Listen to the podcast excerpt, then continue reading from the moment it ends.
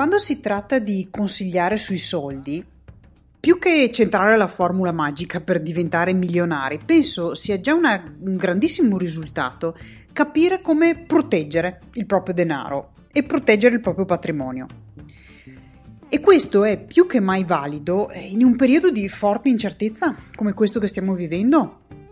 Teniamo conto che è uscito il dato trasmesso dall'Istat, l'Istituto Nazionale di Statistica, riguardo purtroppo il crollo del PIL italiano in questo secondo trimestre, è sceso a meno 12,8% in questo decisamente sfidante 2020. Si sentono e si leggono ovunque delle dritte su cosa sia geniale fare per guadagnare soldi in maniera facile e apparentemente veloce, e anzi a me sembra che questo filone si sia anche moltiplicato negli ultimi tempi. Ora, fermo restando che di risultati ottenibili in maniera facile e veloce ce ne sono davvero pochi, non che non ce ne siano, perché ce n'è qualcuno. Se vuoi un esempio, prendi ingrassare.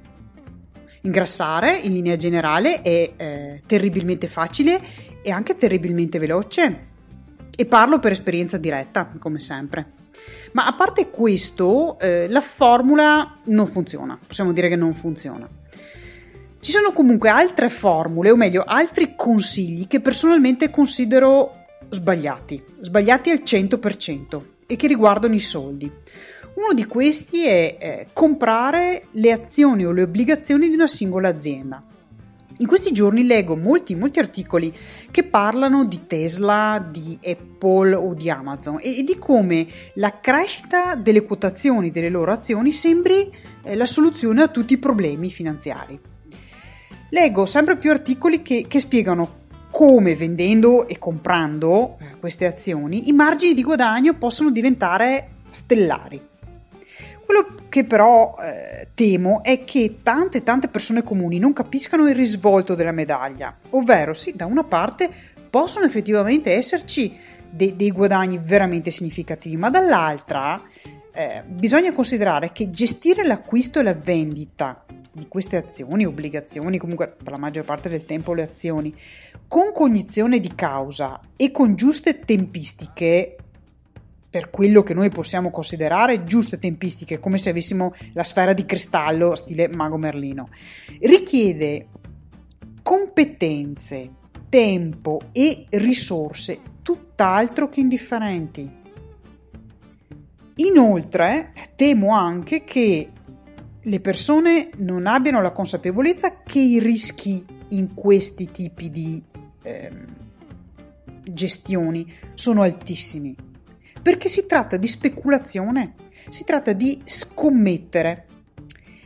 E se i dati ufficiali di chi a livello professionale, applica questi approcci, confermano che il livello di questa strategia è altamente fallimentare, perché meno dell'1% dei professionisti, si parla di persone professioniste, quindi pratiche della speculazione, meno dell'1% porta a casa dei risultati positivi, e questi sono dati ufficiali, allora facciamoci qualche domanda, forte e chiara domanda.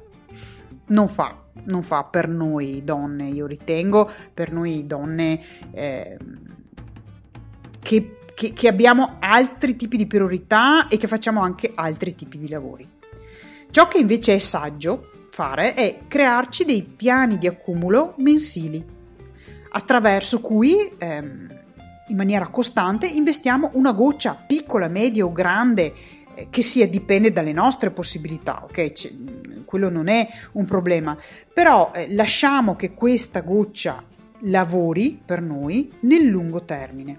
Quindi se da una parte si scommette sulla singola giornata, noi invece pianifichiamo nell'arco degli anni, con regolarità, un passetto alla volta.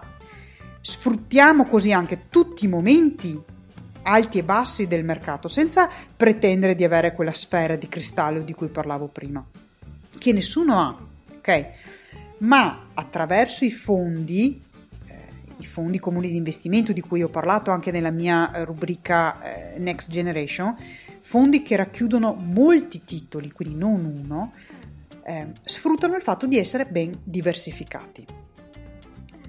Un altro consiglio che mi sento di simpaticamente stroncare è quello di investire in Bitcoin o comunque in criptovalute. Anche qui vengono illustrate possibilità di rapidi e fantasmagorici guadagni, però dobbiamo tenere presente che siamo in un campo altamente speculativo, da intraprendere non è che sia proibito, anzi, ma da intraprendere solo se tu sei disposta a prenderti il rischio di perdere tutto, un po' come se andassi a giocare al casinò. Ora, a causa di questa pandemia, le donne sono state particolarmente colpite più duramente degli uomini, da molti punti di vista. Molte hanno visto ridursi le loro ore di lavoro o addirittura hanno perduto il loro lavoro. Okay? In situazioni così delicate, di certo la soluzione non è scommettere né speculare, bensì avere un piano ben piantato per terra, affidabile e ragionato, e soprattutto costruito su misura per le tue specifiche esigenze, tue personali, eventualmente della tua famiglia. L'ultimo consiglio finanziario che vorrei definitivamente seppellire è quello di vendere quando il mercato scende, così eviti di perdere tutto e tieni i soldi nel conto corrente perché lì sono al sicuro. Beh, qui ci sono diversi fattori di cui tener conto. Primo, sei sicura che nel tuo conto corrente i soldi siano al sicuro? Cioè, tu hai controllato quanto affidabile è la tua banca? E sai come si verifica la stabilità, il livello di quanto sana è la banca in cui tu stai tenendo i tuoi soldi? Beh, se vuoi sapere come si fa a controllare questo tipo di situazione, scrivimi che te lo spiego. Poi, lo sai che costa, no? Tenere i soldi nel conto, giusto?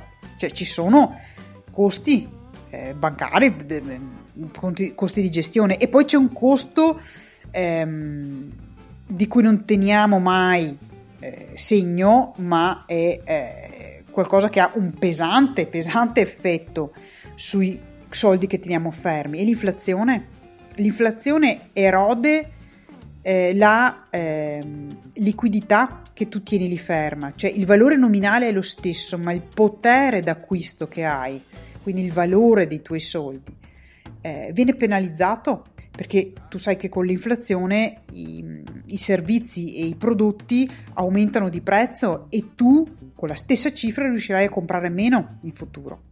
E infine la cosa più importante, quando vendi in base all'emotività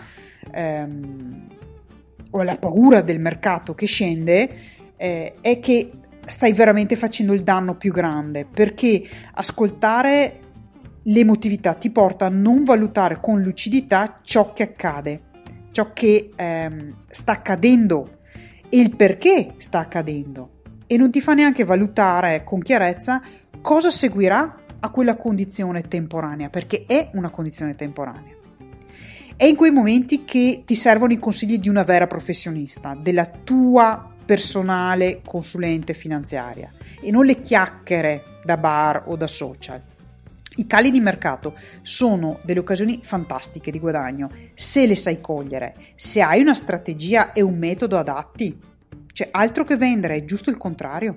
Ecco perché le donne che supporto io personalmente hanno il mio cellulare diretto, perché quando le loro emozioni salgono di livello, possono chiamarmi, mi chiamano direttamente, si confidano, chiedono il mio aiuto e io sono lì disponibile per dare il consiglio migliore per il loro bene, per la loro situazione personale e per il loro bene. Piacerebbe anche a te avere il cellulare diretto della tua consulente finanziaria, così da chiamarla nel momento in cui senti che le emozioni ti stanno un po' travolgendo e vuoi essere rassicurata? Beh, io lavoro così, scrivimi e sarà esattamente quello che accadrà. Ciao da Virginia Busatto, la pianificatrice finanziaria delle donne. Ci sentiamo la prossima settimana.